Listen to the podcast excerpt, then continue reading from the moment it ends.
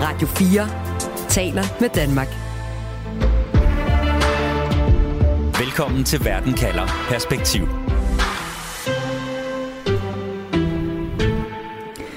Ofte, når vi taler om krigen i Ukraine, så taler vi om lækkede dokumenter, om kampvogne, om donationer, om russiske missilangreb, om risiko for storkrig i Europa og om hvor stærkt NATO står i forhold til Rusland.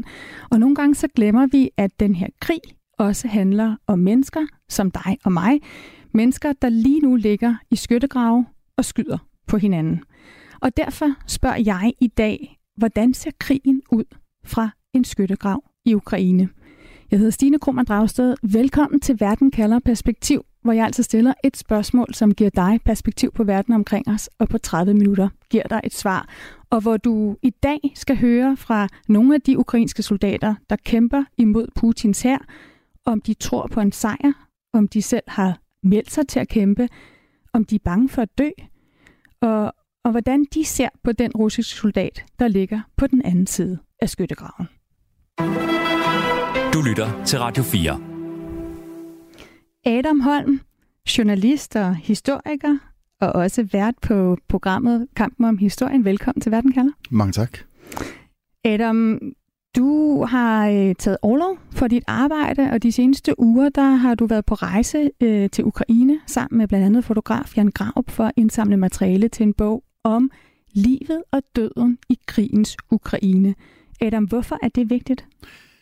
Jeg synes, det er vigtigt øh, af mange grunde. Altså den måske væsentligste har at gøre med, at det simpelthen er den største og mest voldsomme krig, vi har haft og, og har i Europa siden 1945.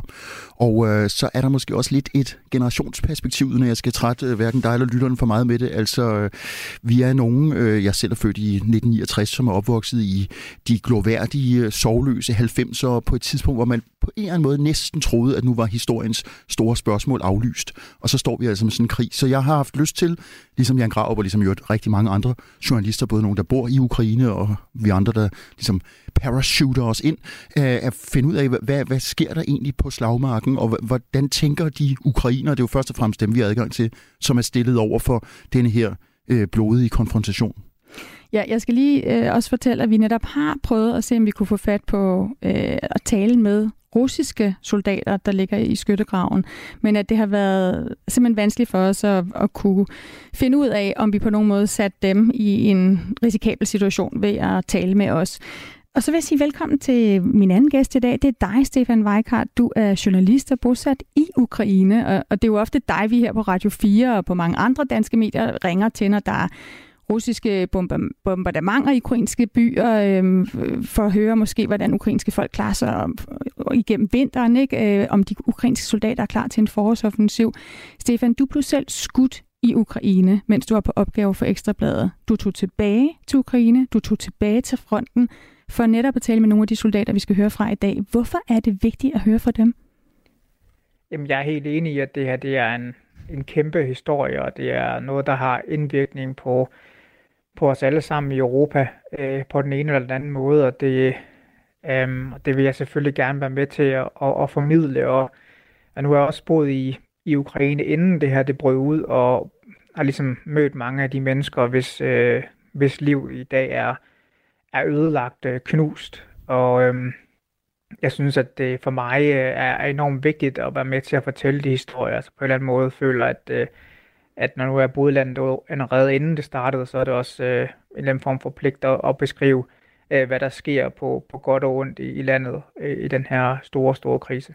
Og hvorfor er det så afgørende, Stefan, at komme helt derud i skyttegraven, ude i fronten? Du fortalte mig, da vi talte sammen i går, at det nu bliver vanskeligere og vanskeligere for, for pressetilladelser. De laver om på zonerne, øh, og det gør det rigtig svært for dig og andre journalister faktisk at komme ud, selvom der er soldater, der gerne vil tale med jer. Hvorfor er det så vigtigt for os at være helt derude, hvor det netop handler om liv og død? Jamen det er netop på grund af, at det handler om liv og død. Altså det er der, hvor det hele bliver sat på spidsen. Det er der, hvor for eksempel møder soldater, som, øh, ja, som kan være live det ene øjeblik med, med de håb og drømme, de har for fremtiden. Og så det næste øjeblik, så slår der et, øh, et stykke artilleri eller et eller andet nød ved dem, og så, så er de døde. Altså det er, det er jo livet på, på mange måder, som, som bliver skildret derude. Altså det her med at ofre sig selv øh, for en idé, eller for sit land, øh, eller for sin familie, øh, det er jo øh, voldsomt. Øhm, og, og det der, og dem, der gør det, det synes jeg er enormt interessant og enormt vigtigt at komme ud og, og beskrive dem. Og ikke mindst prøve også at sætte nogle ansigter på, hvad er det for nogle folk, der er derude. Fordi når man ser videoerne bare på, på de sociale medier med kampene, så er det ikke sådan specielt personligt. Men man ligesom prøver at komme til at lære de her soldater og finde ud af, hvem de rent faktisk er, dem som, som sidder ude i de her mudrede skyttegrave. Må jeg få noget til, Stine? Hurtigt? Mm, yeah. Altså, det, det man jo oplever, øh, og det har Stefan jo også skildret, det gør vi også, når man er ude i skyttegraven, det er, hvor, hvor fysisk en krig er. Altså når man sidder herhjemme og enten ser tv-indslag eller læser eksempelvis i en avis, så øh, læser man om en ukonkret størrelse, der hedder ukrainske soldater. To dræbte, fem sårede for eksempel. Til man, det er da også trist. Når man er der, så går det op for en, øh, hvis ikke man vidste på forhånd, at det at kæmpe i en krig er vanvittigt stressende, det, det, er, det er trættende, det er øh, dramatisk på alle lederkanter, så kan det også være voldsomt kedsommeligt, for der er perioder, hvor der ingenting sker.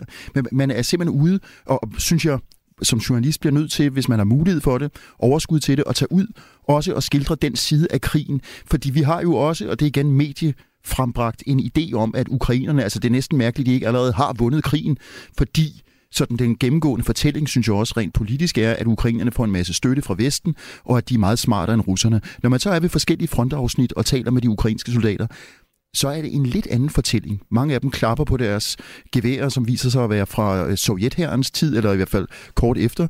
Øh, de kan godt bruge meget bedre våben, rigtig meget mere ammunition, og de er også, øh, motivationen er der, men de er udmattede, de er trætte, de fleste af dem har kæmpet uafbrudt siden mm. 24. 25. februar, så er de i rotationer, det vil sige, de har nogle uger eller dage, hvor de får lov til at komme bag om fronten og hvile ud, men der er flere af dem, der ikke har set deres familier i, i halvt år, otte måneder, de slås, de ser kammerater falde, så det er, når man kommer tæt på, altså for krasset på overfladen, så er det en anderledes, øh, hvad skal vi sige, rå krig, end den man egentlig kan få indtryk af herhjemme. Og det er for at være helt ærlig også derfor, at jeg meget gerne vil have jer med i dag. Altså det, det er simpelthen fordi, at jeg står her ofte og taler øh, med, med jer, med dygtige eksperter om krigen. Jeg lytter til en masse andre udsendelser og beretninger om krigen, og en af de beretninger, jeg lyttede til for, for nylig, var netop en BBC-journalist, der var helt ude ved fronten, og lige pludselig havde den der følelse af, at, at jeg blev bange på hans vegne. Og det er jo enormt ubehageligt, men samtidig så mindede det mig også om, at det er jo også der, vi er. Altså, der er simpelthen mennesker, ikke bare hundredvis, men, men hundredtusindvis af ukrainere, mm. der lige nu beslutter, at de hellere vil risikere at dø, øhm, end at, at, at tabe til Rusland. Øhm, og at blive mindet om, hvad det er, der gør, at man tager den beslutning, og at man kæmper den kamp. Det er derfor, jeg gerne vil med jer med i dag. Og Adam, du har været ude i en skyttegrav i Øst-Ukraine og mødt Alexander på 40 år. Øh, og du fortæller, at mødet med ham var noget af det, der gjorde størst indtryk på dig øh, i den her rejse, du har haft øh, i Ukraine? Ja, det var, altså jeg må jo faktisk, nu skal jeg passe på, jeg er grødlebil som den gamle mand, jeg, jeg skal passe på ikke at blive bevæget, men jo, det, det, bevæg, det gjorde mig faktisk, det gjorde et meget stort indtryk. Altså jeg har jo i andre sammenhæng mødt soldater ved frontafsnit, øh, men jeg tror, der var noget med ham her, øh, som jeg kunne identificere mig med. Altså han, øh, han har aldrig sådan i videre forstand dyrket det militære, han øh, undgik værnepligt som ung mand, og har ikke haft lyst til øh, sådan øh, at, at, at beskæftige sig med krig, der har hvis nogen skulle have glemt det, der har jo trods alt været krig i det østlige Ukraine siden 2014. Men det har ikke rigtig været hans anlæggende. Men da russerne så stod foran hans by 25. februar, han bor lidt nord for Kiev, så tænkte jeg, nej, nu, nu øh, er det en kamp enten om at blive underlagt øh, den russiske støvle, som han sagde, øh, det russiske autokrati, og, og, og så kæmpe for det, der er vores idé. Stefan talte om, om idéer før. Og i Alexandras udlægning, der er det at, at forsvare et europæisk værdisæt, øh, som han kalder det, altså demokrati, menneskerettigheder. Så han meldte sig og, og fik en meget, meget kort øh, uddannelse militært, fordi han blev simpelthen nødt til med det samme, stort set at komme til fronten, som lå lige uden for hans by. Hvad, hvad lavede han inden brødet? Han var øh, hydrotekniker, men han er uddannet i matematik fra øh, Kiev Universitet, og så har han arbejdet i hjembyen som gymnasielærer. Han, altså, vi talte kort om, øh, om matematik, som jeg selv er. Jeg er tæt på at være talblind. Han elsker tal. Hans øjne mm. lyste op af glæde. Og han, øh, han har en datter på 18, som også vil melde sig til herren. Hende har han så talt fra det, fordi han siger, du kan gøre nytte på anden vis. Jeg vil ikke have dig med ud ved skyttegraven. Han har ligget helt nøjagtigt da jeg mødte ham for tre dage siden, øh, 404 dage, nu må det så være 407, forudsætter han er i live, øh, og har kæmpet og var øh, altså vanvittigt indsigtsfuld på alt det militære.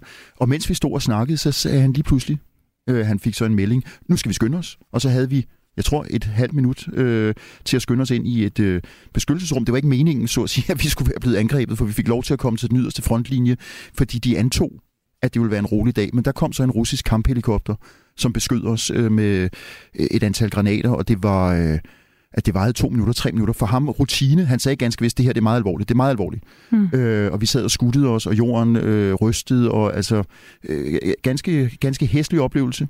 Så var det overstået, så kom vi ud, og så var det lige før, han sagde, Nå, øh, hvor var det, vi var?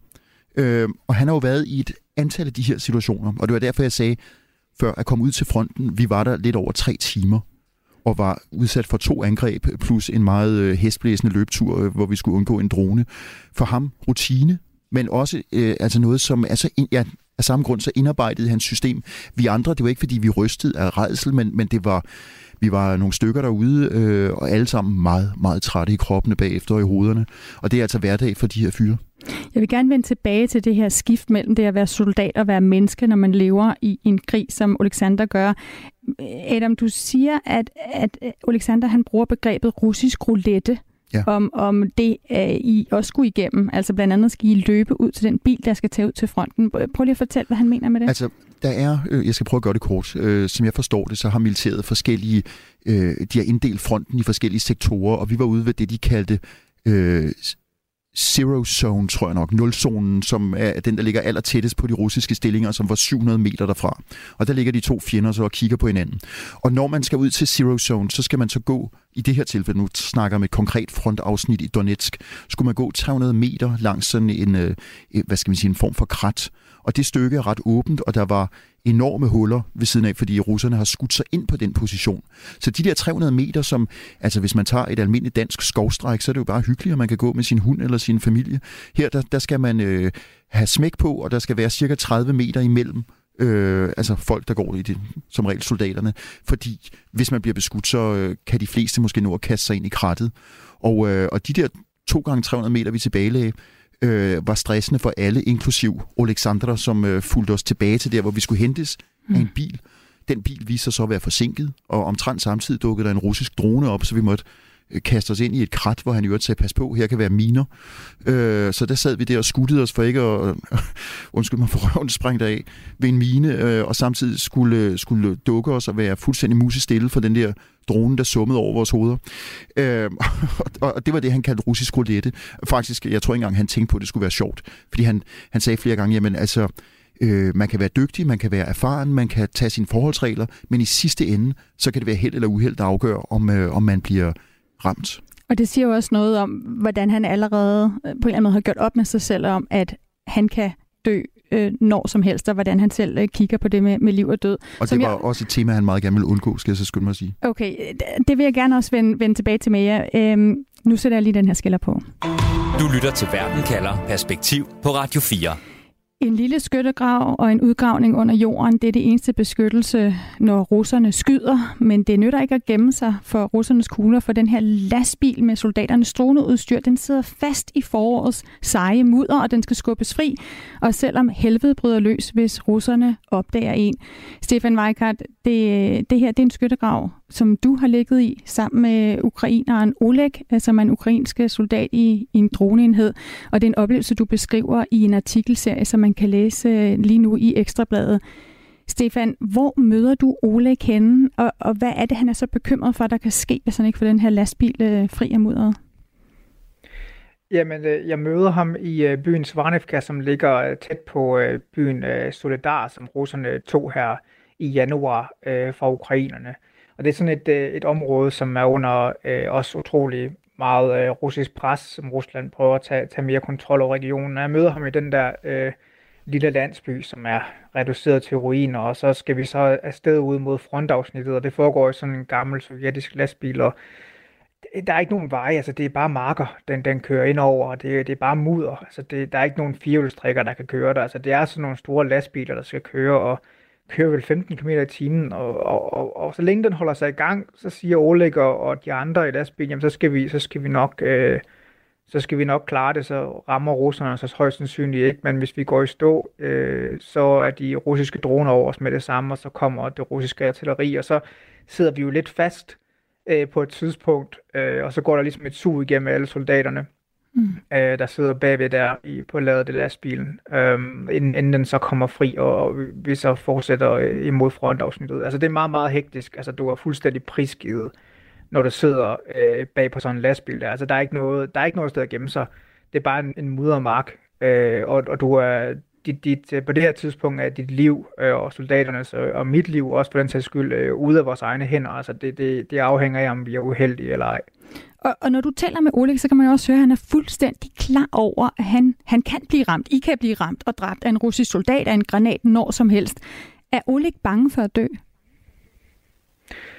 Ja, på, på den ene side, så er han altså øh, er han bange for at dø, for han har jo også nogle drømme øh, fremadrettet. Altså han vil jo gerne, øh, gerne stifte familie på et tidspunkt. Han vil gerne have ligesom det normale familieliv. Han vil også gerne ud og rejse, ud og se verden og sådan noget. Og, og, og er sådan nogle ting, han drømmer om, men, men, men lige nu der er han soldat, og han har ikke noget forhold, fordi at øh, forholdet til hans kæreste øh, ja, kulsejlede på grund af, at det ikke kunne lade sig gøre på grund af krigen. Og han har ligesom fuldt investeret på krigen. Han er, han, han, er, han er på en eller anden måde bange for at dø, men på den anden side, så har han også ligesom accepteret, at det, at det er sådan situationen er. Altså, at hvis han skal være ærlig, så er oddsene for, at han overlever øh, den her krig jo ikke specielt store. Hvordan taler du med ham om, hvordan han ser på de russiske soldater, som ligger lige på den anden side og klar til at sende granater imod ham for at dræbe ham?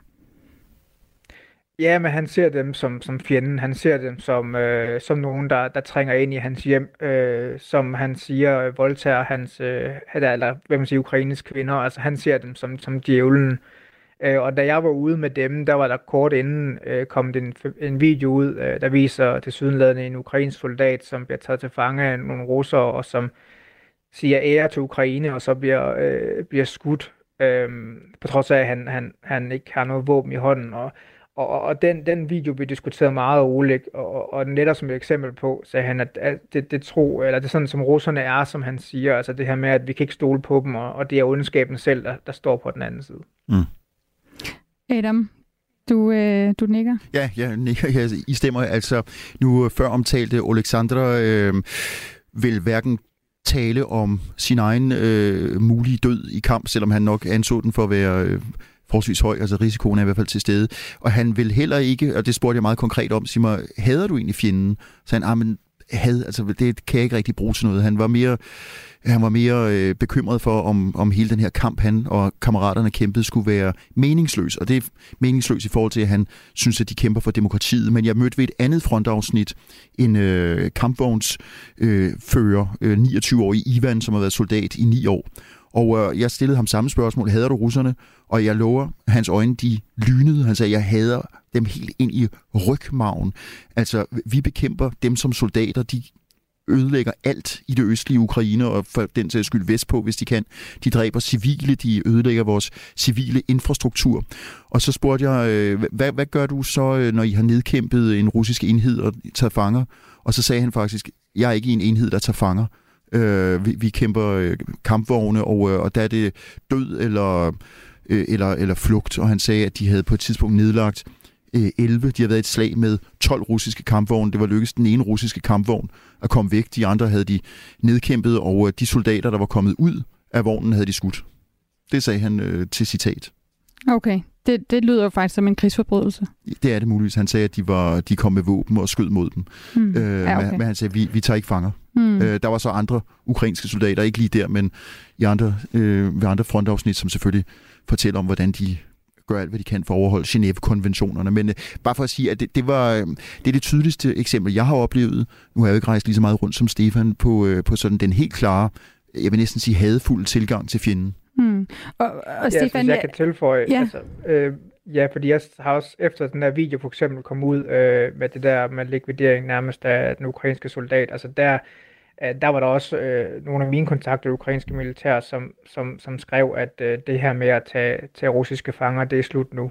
Altså, at nu gad de ikke øh, overholde reglerne længere, fordi nu var det simpelthen blevet for voldsomt, og nu, hvis de får fat i nogle russere, så, så, så skyder de dem. Altså, der er meget, meget, meget had blandt en stor del af, af de, i hvert fald ukrainske kontakter, jeg har i militæret. Så stort havde blandt rigtig mange, også som du siger Adam, øh, nogen der kæmper øh, og fokuserer mere på de idealer, de kæmper for, øh, end på, at, øh, at der er et had til, til russerne. Og så vil jeg gerne lige vende tilbage til, altså nu har vi hørt om, om, om blandt andet de her to mennesker, Alexander og Oleg, to mennesker, to mænd, to ukrainske soldater, og hvordan de fortæller om krigen i skyttegraven ved, ved fronten. Jeg kunne godt tænke mig at spørge jer lidt mere ind til det her med, med, med plads til at være menneske, altså til at drømme, til at tænke på, på fremtiden. Når man står midt i en, en, en skyttegrav. Adam, du, fortæller om dit møde med Alexander. Han har en mobiltelefon, Ja. udelukkende for at kunne ringe til to personer. Ja. Sin kone og sin datter. Tillader han sig at forestille sig livet med dem efter krigen? Altså, det, det spurgte vi faktisk også om. Og så sagde han, at hans store drøm var at vende tilbage selvfølgelig til, til hjembyen øh, og øh, fiske. Han, det, det, er en, det er en by, som åbenbart er omgivet af, af skov og, og små søer, øh, ligger ikke så langt fra Belarus, og øh, noget af det, han holder allermest af i fritiden, det er at sidde og fiske, sætte en, en snøre ud, og så sidde sikkert og tænke på tal, eller andet, der optager ham, Mm. øh, og så gå hjem og øh, være lidt sammen med konen. Han, han sagde også et par gange, at han synes, det var så absurd her i det 21. århundrede, at befinde sig i en skyttegrav. Han, øh, han prøvede ligesom at lave den der identifikation og sige, at, at jeg, altså jeg, Alexander, er på en måde dig. Jeg ser også Netflix og kan lide at, at bestille en pizza og altså har en mobiltelefon. Øh, det han så havde gjort nu, hvor han var ved fronten, det var, at øh, han havde købt en meget billig mobiltelefon, hvor han ikke havde nogen numre, og der var kun to numre, han skulle kunne. Det var på sin kone og sin datter. Øh, og jeg tror, uden at jeg fik spurgt ind til det, at det handler om, at der har været nogle episoder med tilfangetagende ukrainske soldater, hvis mobiltelefoner eller dræbte øh, soldater, øh, hvor russerne har taget deres mobiltelefoner og ringet til ukrainske slægtninge, og stort set alle ukrainere kan jo ud over ukrainsk tale russisk. Nogle snakker faktisk bedre russisk end ukrainsk. Og, øh, og der har været nogle meget gruopvækkende historier om, hvordan de her sørgende efterladte er blevet truet og hånet. Hmm. Mm. Og jeg tror, at det er noget af det, der lå til grund for, at han ikke vil have en fancy mobiltelefon. Øhm, stort set alle ukrainere, jeg har mødt, er på WhatsApp, og jeg spurgte, kan jeg få fat på dig på WhatsApp? Så ryster han på det. Nej, jeg har kun den her gamle mobiltelefon, og der er kun to numre, jeg skal kunne. Lad os lige høre et klip, som du har med, Stefan, fra en anden ukrainsk soldat, du har talt med, 18-årige Natsa, som du mødte på et felthospital, også ude i Øst-Ukraine. Og, og Natsa, han er tydeligvis rystet over, hvor dårlig situationen er ved fronten, og hvor mange, der bliver såret og dør. На фронті погана ситуація. Дуже погано. Не передати словами. Люди гинуть. Непонятно за що. Ми кожен день виносили по ну, трьохсоті, двохсоті. Багато. krig. Situationen øh, ved fronten er, er dårlig, den er rigtig dårlig. Jeg kan ikke beskrive det. Folk dør. Det er ikke helt klart, hvorfor, øh, fortæller Natsa, der blandt andet her, øh, Stefan. Og så siger han også øh, om, om de nye folk, der kommer ind. Der kommer 5-6 ind, øh, øh, der kommer 5-6 til, og af dem, der dør, der to. Det er sådan, det er. Det er sådan, de skifter. Af vores, af dem, der ankom med mig, så er der kun fire tilbage, øh, og alle er såret. Altså, Stefan, der er 100.000 af ukrainer, der lige nu vælger at kæmpe og risikere at dø frem for at tabe og blive en del af Rusland. Er der nogen af dem, du har talt med, Natsa eller Oleg eller andre, der har bare en fli af tvivl om det, er det er værd? Øh, altså, der er jo en, en del af de her øh, soldater, så som for eksempel Nassar, som har, som har meldt sig frivilligt, øh, og de er meget motiveret øh, generelt set. Men der er andre, som er blevet, øh, altså er blevet mobiliseret ind i hæren, Øhm, og som også er det, som de har set, altså det, de har oplevet med de mange døde, øh, mange sårede, øh, oplever også øh, mangel på, på ammunition. Øh, altså, jeg er enig i det her med, at i Danmark bliver nogensinde fremstillet som om, at Ukraine nærmest har vundet krigen. Øh, men blandt de ukrainske soldater er situationen en anden. Øh, og, og den her, det kan godt slå så, så tvivl ved nogle, nogle af de her soldaters øh, tro på, øh, både om de selv overlever krigen, men også om, om de rent faktisk kan opnå det, de gerne vil, altså et frit Ukraine, eller om, eller om det hele ender i en eller anden form for stillstand, øh, ligesom det gjorde efter 2014, eller, eller om det ender med, at, at Rusland på et tidspunkt vender frem. Altså, der er en tvivl ved nogle af soldaterne. Mm. Jeg var ved en øh, krigskirkegård i Dnipro, som ligger trukket lidt tilbage fra fronten, så, så der var sådan set fredeligt nok. Der var jo mange, desværre, friske grave, det er der rundt omkring på de øh, militære afsnit af kirkegårdene, vi var, men der så jeg to soldater, som stod og kiggede øh, ikke på de friske grave, men på dem, som øh, skal fyldes ud, fordi der i øh, afsnittet af Dnipro-kirkegården, der var gravet 30 friske grave, og der stod de der soldater og, og kiggede på der, hvor, hvor de jo altså hun kommer til at grine, det var ikke sådan ment, mm. øh, selv skal ligge. Og, øh, og jeg tog det, og de, de kiggede bare, jeg hørte dem ikke sige noget. Øh, men, men det er i hvert fald en understregning af, at alle ved, at der er en meget, meget øh, voldsom omkostning ved den her krig. Vi kender jo ikke de officielle tal fra ukrainsk side, de er mørklagt, men altså man skal bare lægge en visit forbi kirkegårdene. Vi var der vi var på tre forskellige kirkegårde, og øh, hver gang var der begravelser, og der er mange friske grave.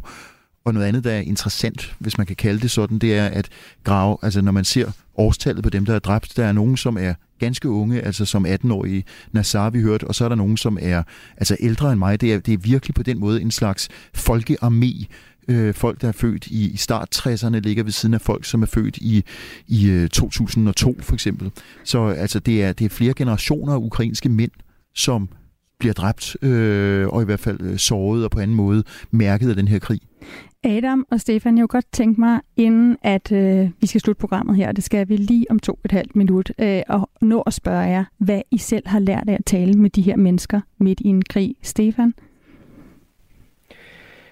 Altså, jeg har lært, øh, hvad kan man sige, det her med, at der er nogle mennesker, der virkelig øh, vil ofre sig selv for noget andet. Altså det her med, øh, altså man, det, det er bare ikke ligesom en film. Altså det er bare ikke ligesom det, som man kan læse om i bøgerne. Altså på en eller anden måde, så er det bare øh, øh, enormt, øh, man kan sige, både øh, inspirerende, men også skræmmende på den anden side. Altså det her med, hvordan øh, de er de er klar til at ofre deres liv. Altså det er virkelig, det er virkelig, virkelig voldsomt. Øhm, og så på, det, på en anden måde kan man også sige noget i forhold til kærlighed til noget, ikke? for det kommer det også af. Altså det her med, at, at der er nogen, der, der, der siger, jamen altså min kærlighed til mit land, øh, min kærlighed til min familie er, er større end kærligheden til mig selv, og derfor så er de klar til at ofre livet. På en eller anden måde er det, er det i hvert fald noget at tage til efterretning. Det er meget, meget, øh, i hvert fald meget, meget, meget, meget påvirket af det. Mm.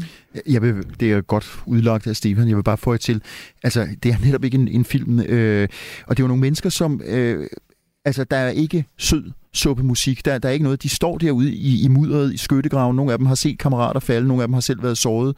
Øh, nogle af dem regner ikke med, at de er der selv længe, fordi så bliver de formentlig ramt. Og alligevel så siger de, de kæmper for en idé. De kæmper faktisk for at forsvare noget, de anser for at være vigtigere end måske selv det at, og, og personligt være i live. Og det er, øh, det er ikke propaganda. Der, de øh, er ikke tvunget til at sige det. Altså, de siger det under fire øjne og, øh, og ser overbevist ud. Så jeg vil sige, øh, jeg, jeg er taget derfra med en altså meget stærk følelse af, at de er meget motiverede. De trængte, de lider, de bløder, øh, de bliver dræbt. Øh, sejren, hvis man skal kalde det sådan, er ikke givet, men, men, men de er virkelig dedikeret til den her kamp. Det må jeg sige, det, at opleve det ved selvsyn, det øh, har alligevel sat sig øh, dybt spor hos mig. Tak for at fortælle om det. Her i Verden kalder Adam Holm, journalist og historiker, og Stefan Weikart, freelance journalist med base i Ukraine. Selv tak. Selv tak. Og husk, at øh, du, uanset hvad der sker, så kan du altså få svar på et afgørende spørgsmål her i Verden kalder med mig, Stine Krohmann Dragsted. Det er mandag og torsdag, som vi sender en halv time om en aktuel sag i Verden kalder, og så 30 minutters Verden kalder perspektiv. Og du kan altid øh, følge Verden kalder som podcast, og du kan anmelde, hvad du synes om programmerne, der hvor du finder din podcast.